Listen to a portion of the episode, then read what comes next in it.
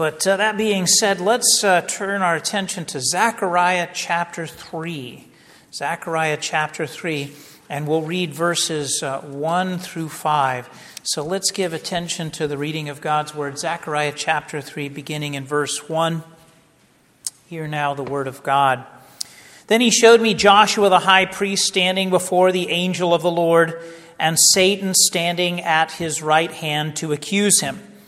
And the Lord said to Satan, The Lord rebuke you, O Satan. The Lord who has chosen Jerusalem rebuke you. Is not this a brand plucked from the fire? Now Joshua was standing before the angel, uh, clothed with filthy garments. And the angel said to those who were standing before him, Remove the filthy garments from him. And to him he said, Behold, I have taken your iniquity away from you, and I will clothe you with pure vestments. And I said, Let them put a clean turban on his head. So they put a clean turban on his head and clothed him with garments, and the angel of the Lord was standing by. May God add his blessing to this reading from his holy and inspired word. Let's bow together in a brief word of prayer. Let's pray. Father God, we give you thanks for your word, for when we are hungry, you feed us with it.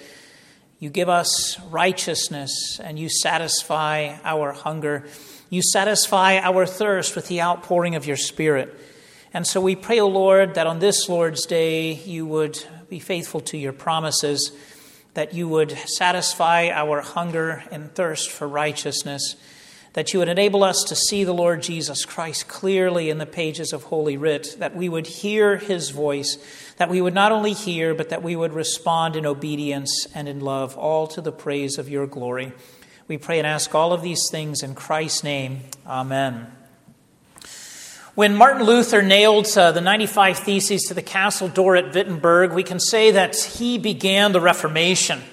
And while it, uh, it, it, took a number of years for Luther really to come to the mature uh, position that we would now identify as the Reformation understanding of the doctrine of justification, we could say that this is the chief point of conflict between uh, Protestants and Rome. How is it that we can stand in the presence of an all holy God and have that holy God declare us righteous, not merely innocent of wrongdoing, but rather righteous? In other words, that He would look upon us and say that we have completely and totally uh, fulfilled every single jot and tittle of the law.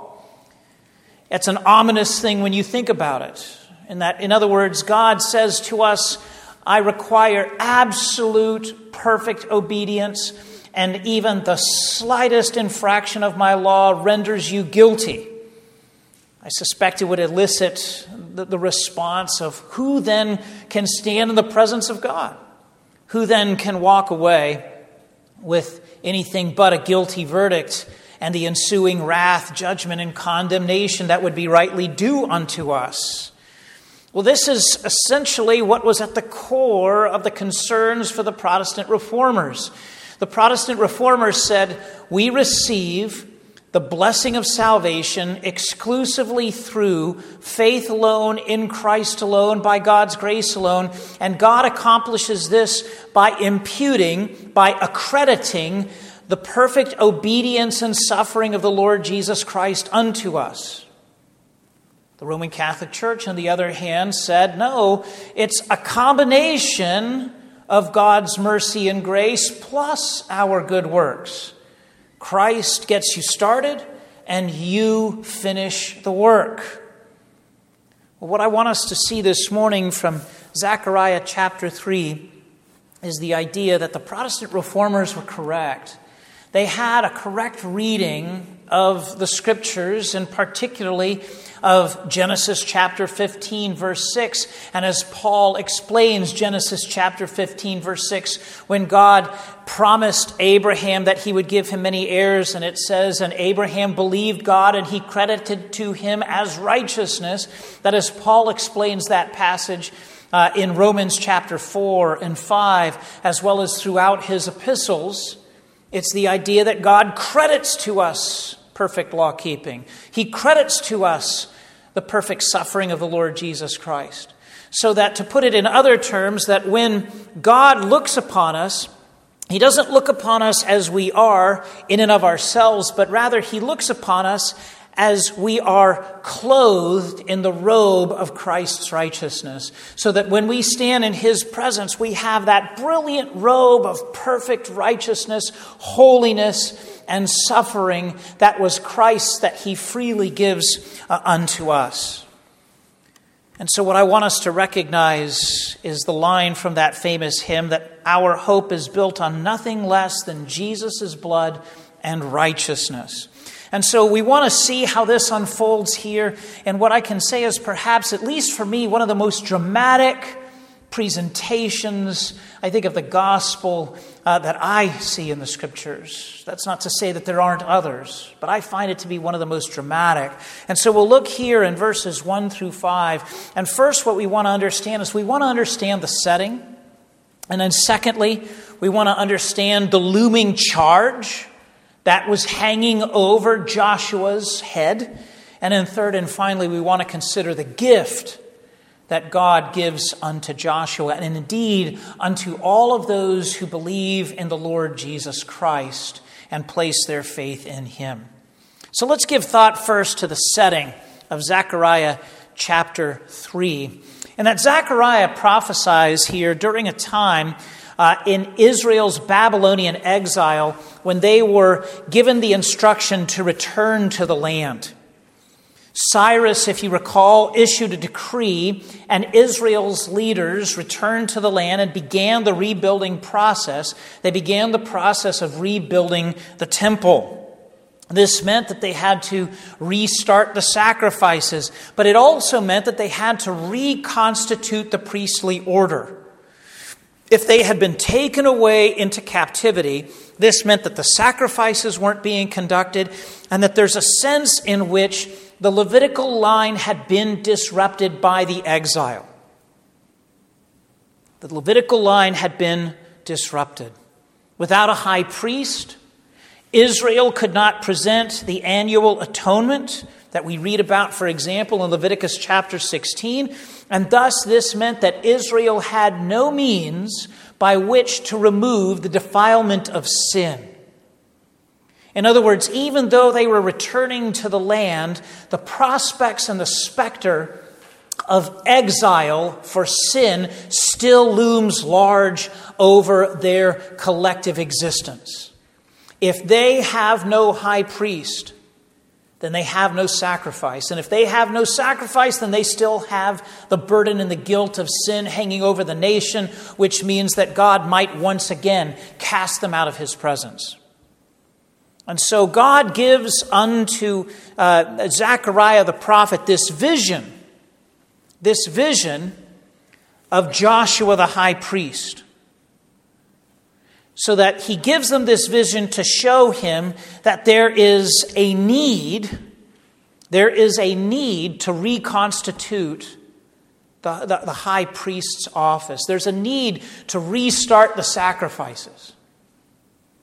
But I want us to see what else is going on here is that there's a sense in which what this passage, is, passage embodies is the idea that you can be ever so close to the presence of God, and yet millions of miles away. Here they are in the land. They're ostensibly back in the presence of God. And yet, there is still this void, this gap, this chasm that separates them from the benevolent love and mercy of God because there is no high priest, there is no sacrifice.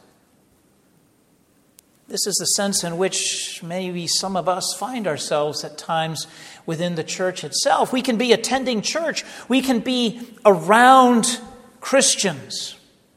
Perhaps maybe we can even be in serious prayer regularly, but we feel as if even though we are in some sense physically close to God's people and to His presence, we're still miles and miles away from Him.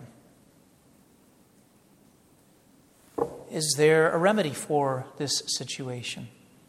Is there a remedy for the fact that though we may be in close proximity to God, that we may, for a number of reasons, nevertheless be separated from him by some great distance. This brings us to our second point, which is the charge. And that in this vision that God gives to Zechariah about reconstituting the priesthood, it begins with Joshua the high priest standing in the presence of the Lord. And it's an ominous scene for a number of reasons because, first of all, we have Joshua the high priest and he's standing in God's presence. If it, if, if it isn't enough, we should undoubtedly go back, say, for example, to uh, Moses' presence before God when he was atop of Sinai, if you remember, the people were absolutely frightened and did not want to get near Mount Sinai because it was a dark and foreboding place. There were peals of thunder and flashes of lightning and dark clouds, and they said, You go up. And so Moses goes up, and as he is in the presence of God, he says, I want to see your glory. And he says, No man can see my glory and live. And so he hid Moses in the cleft of the rock. And the, the, the, passage in Exodus tells us that as God passed by, Moses merely saw his hindquarters. And yet, here is Joshua the high priest standing in the very presence of God. But that's not all. In addition to standing in the presence of God, you have Satan.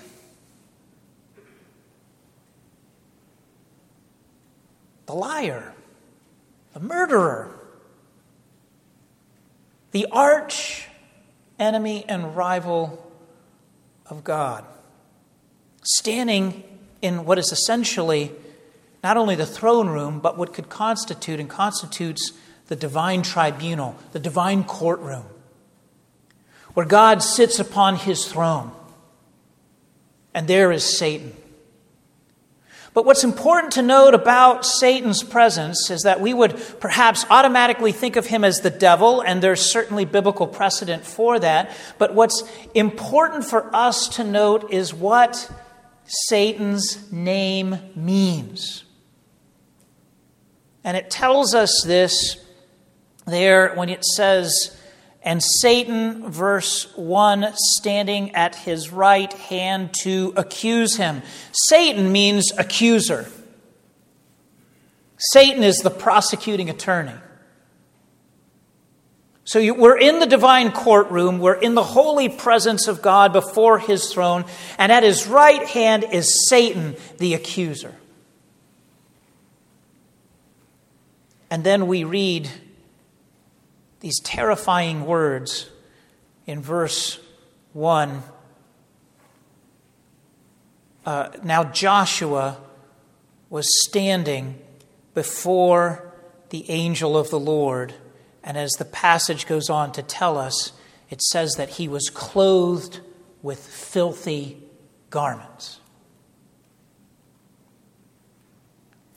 Now, I don't know about you, but I've got a really horrible habit. My horrible habit is this if I'm wearing khaki of any color, it's a disaster. Because all I have to do is sit down to eat a meal if I'm wearing khaki and food gets on me. Salad dressing, you know, you know, piece of food, you know, and, and then it inevitably leaves a stain. I almost feel like entirely giving up on the color khaki. You know, it's like I feel like blue, you can hide a number of eating sins, right? You know, just this morning, one of my children was sitting at the breakfast table and he had the spatula for the pancakes, which, by the way, I made. My kids were really impressed with me today. And, and, and as he flipped the spatula over, tumbled out of his hands and onto his khaki pants. And I was like, oh, son, I, I, I totally get it. You know, I was at General Assembly this past week and I'm wearing khaki because we had to have the evening worship service to start the assembly. And I get out there and uh, I, I, go to dinner and I think I've got my freshly pressed khaki slacks and I'm ready to go. And as I sat down in the worship service after the evening meal, I looked down two spots and I was like, oh, you've got to be kidding me. I only brought one pair of slacks. How am I supposed to make these stretch? That's being filthy, kinda at least for me. I don't want spots on anything. I've been filthy before. I was working out in the garage yesterday, and, uh, you know, my wife was like, It is really hot out here. And I was like, Actually, no, it's not that bad. It's only 78 degrees. It's 92% humidity, but, you know, hey, you know, so I was just sweating. It was just, just, I was just a wreck. And my wife said, uh, We got to go to Costco. I'm like, All right, I, I got to get cleaned up. I'm, uh, I'm, I'm filthy. That's being filthy. You know, I didn't mind yesterday going filthy into the Lowe's to pick up some screws that I needed. I was like, they can just live with it. No big deal. I don't care if I stink. The, uh, Joshua was not filthy. That's what the English text says, but the Hebrew behind it is a lot more specific. The same term for filthy appears in God's instructions to the Israelites to bury their excrement, to bury their waste. The ESV in the book of Isaiah renders the term as vomit. And in Isaiah chapter 36, verse 12, it renders the term as dung. Isaiah, uh, sorry, Joshua is not merely filthy. It's not that he's sweaty. It's not that he's got a couple of stains on him. He's covered in human waste, which, according to Old Testament Levitical law, is about as unceremonially clean as you can be. And ultimately, this excrement stained garment that he is wearing is symbolic of his sin and of his defilement. You know, we might think that, well, I can get dressed up and I can get all gussied up and I can put on my Sunday finest. And we think, look at me, I'm clean, I'm presentable. But yet, apart from Christ, when God looks upon us, it's as if we are dressed in human waste stained garments. I think there's another factor here that's most likely at play is that I, I can't, I can't help but think that the, the scenario is is that Joshua is so fearful that he has soiled himself. I read a book uh, a number about a year ago or so on the physiology, the physiology and the psychology of combat. And it, it talks about the ways in which the human body responds to, to combat, to life threatening situations. And what they said is in World War II, they did a study.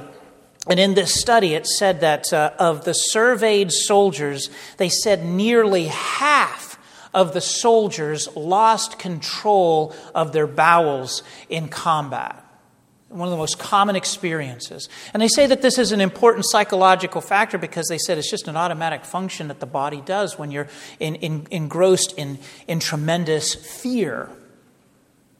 They think that the other half that said that they didn't experience such, such an event were lying, which is kind of funny when you think about it. In other words, you can be scared so, so badly that you, your body just reacts that way.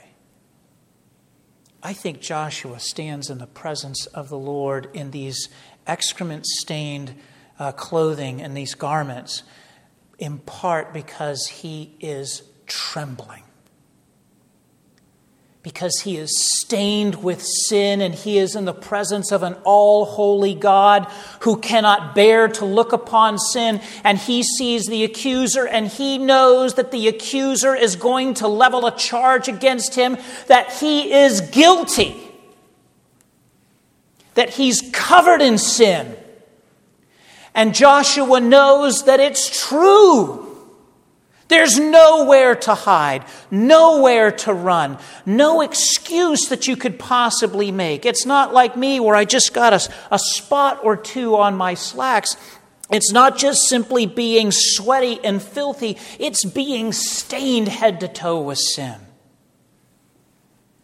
And as one who would be knowledgeable of the Old Testament Levitical laws, he would know that in order to appear in the presence of God in the Holy of Holies, according to Leviticus 6, that, 16, that he's got to be absolutely pure and clean.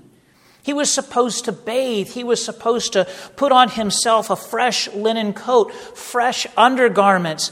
He was supposed to tie a sash around his waist, place the, the, the linen turban on his head.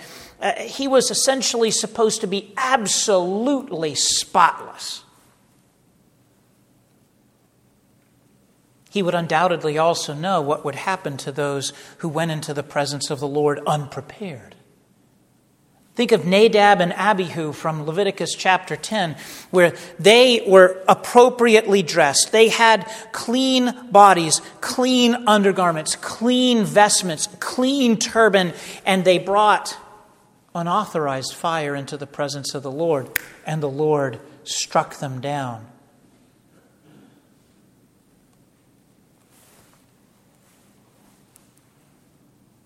How often do we carry about the burden and the guilt of sin? How often do we look in the mirror and we can't look ourselves in the eye because we know the sin that we're guilty of? No matter how much we may bathe, no matter how much we may say, let me just try to sleep it off, let me just try to ignore it. It's a guilt and it's a shame that wakes you up in the middle of the night and it keeps you going around and around and around to where you realize you are stained with sin.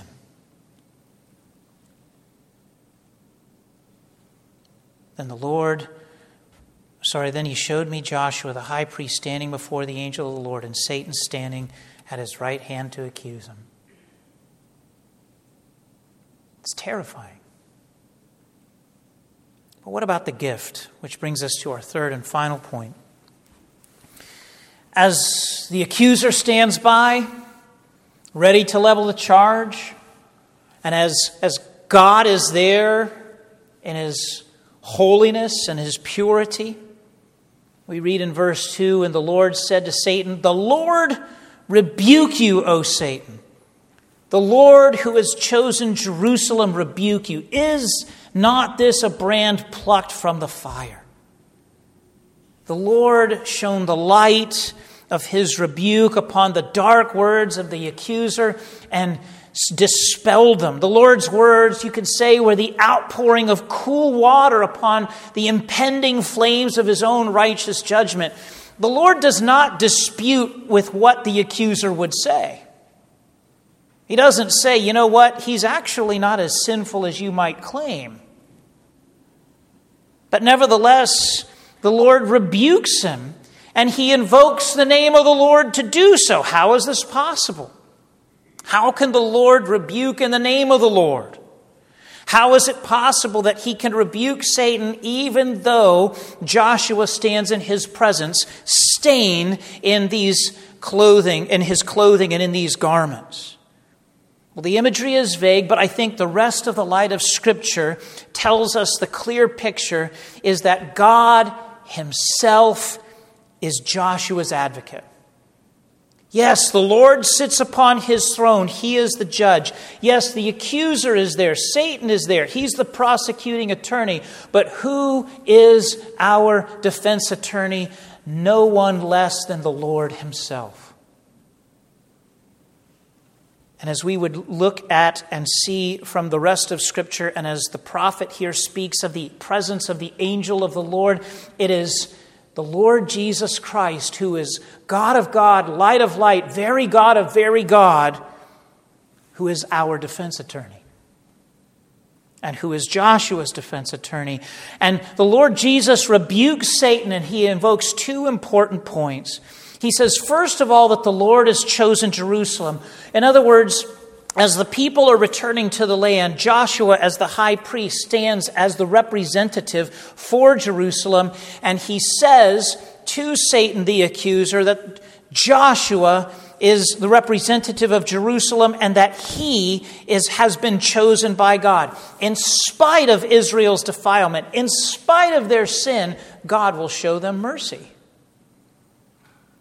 But secondly, and amazingly, the Lord has plucked Israel, represented by Joshua, from the fire of his judgment and his condemnation. And he says, Is this not a brand plucked from the fire? Is this not a brand that has been plucked from the fire? In other words, he is not subject to my judgment. He's not subject to my wrath. I have plucked him from the fire. But Jesus doesn't merely write off Joshua's defiled state. One of the things that uh, I, I, had to deal with at the, the General Assembly this past week um, was we had, a, we had a record number, 13 appeals and complaints before the Assembly. By some miracle, we actually ended early. I have no idea how that happened. I thought we would not finish all of our business.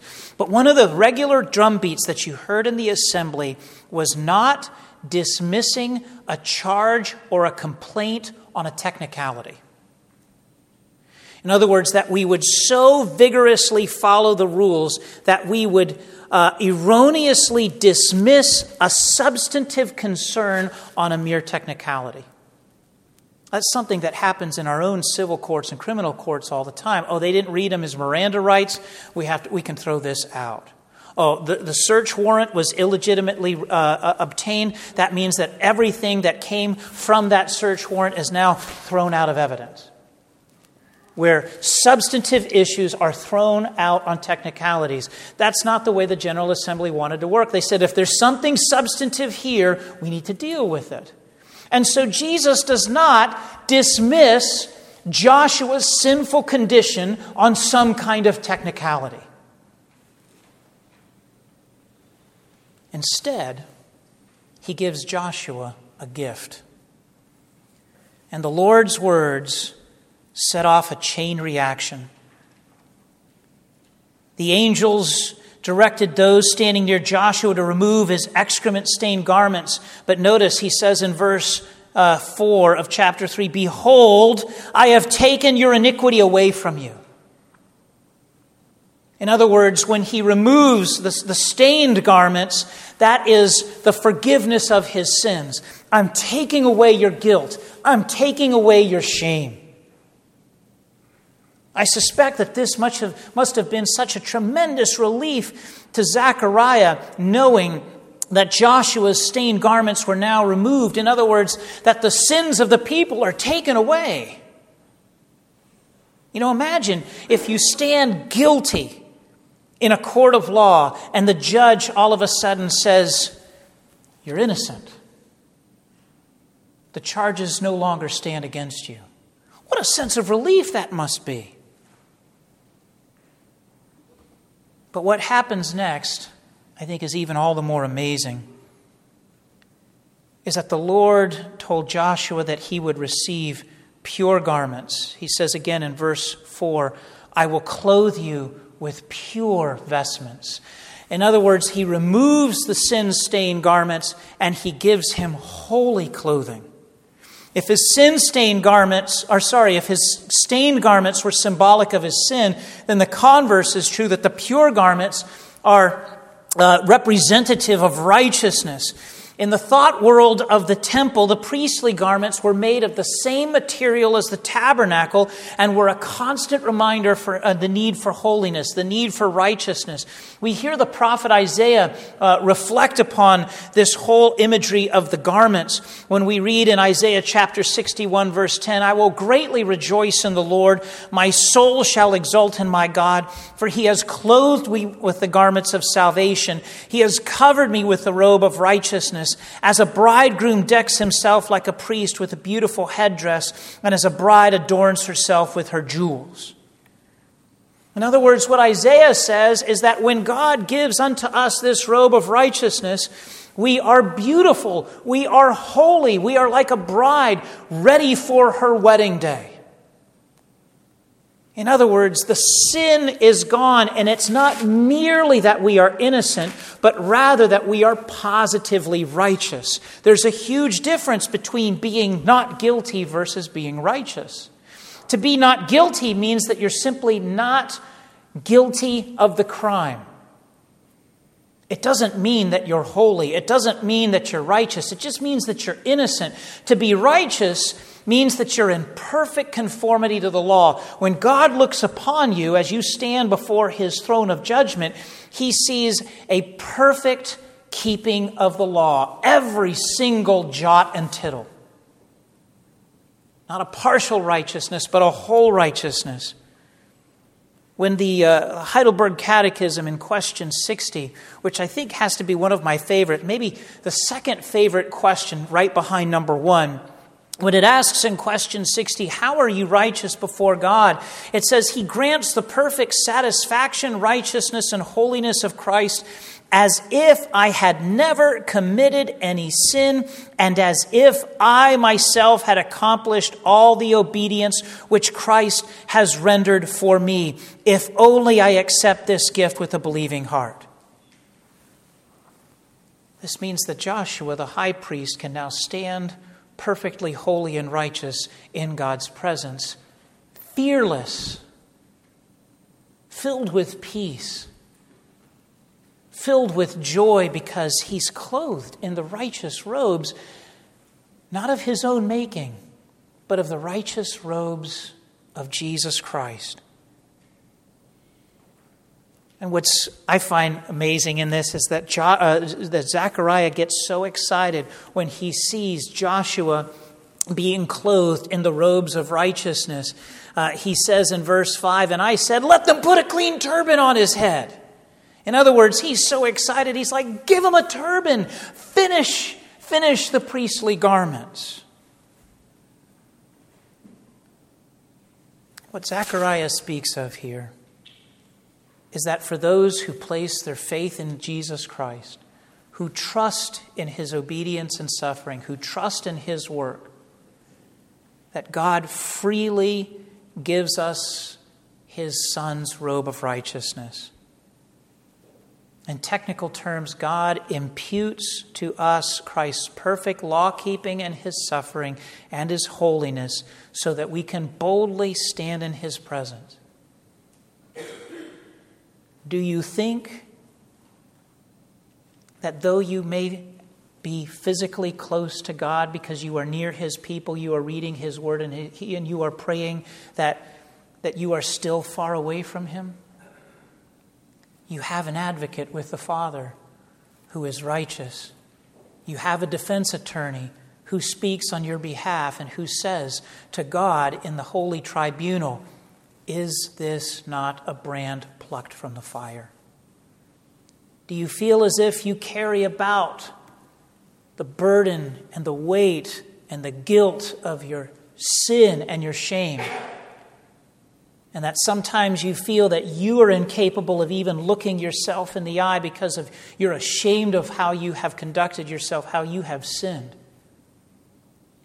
You have an advocate with the Father, a defense attorney who not only speaks on your behalf, but has given you his perfect robe of righteousness to wear. He has taken away your guilt. He has taken away your sin stained clothing and given you his perfect robe of righteousness to wear so that you can be unburdened from your guilt, unburdened from your shame. You can cast it off and you can stand boldly with joy in the presence of God.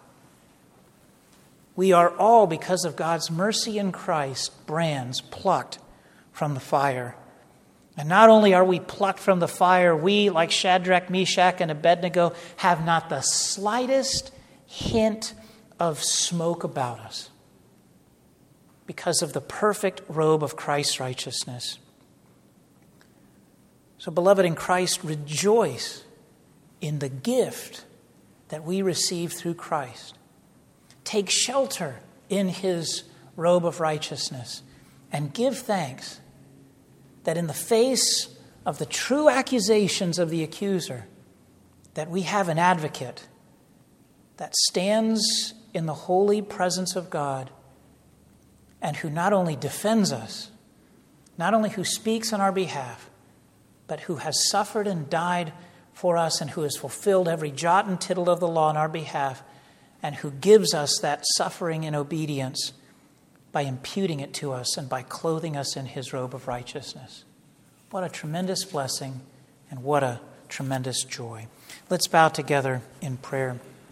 Oh, Father God, were it up to us to try to seek to stand in your presence, we would all be lost.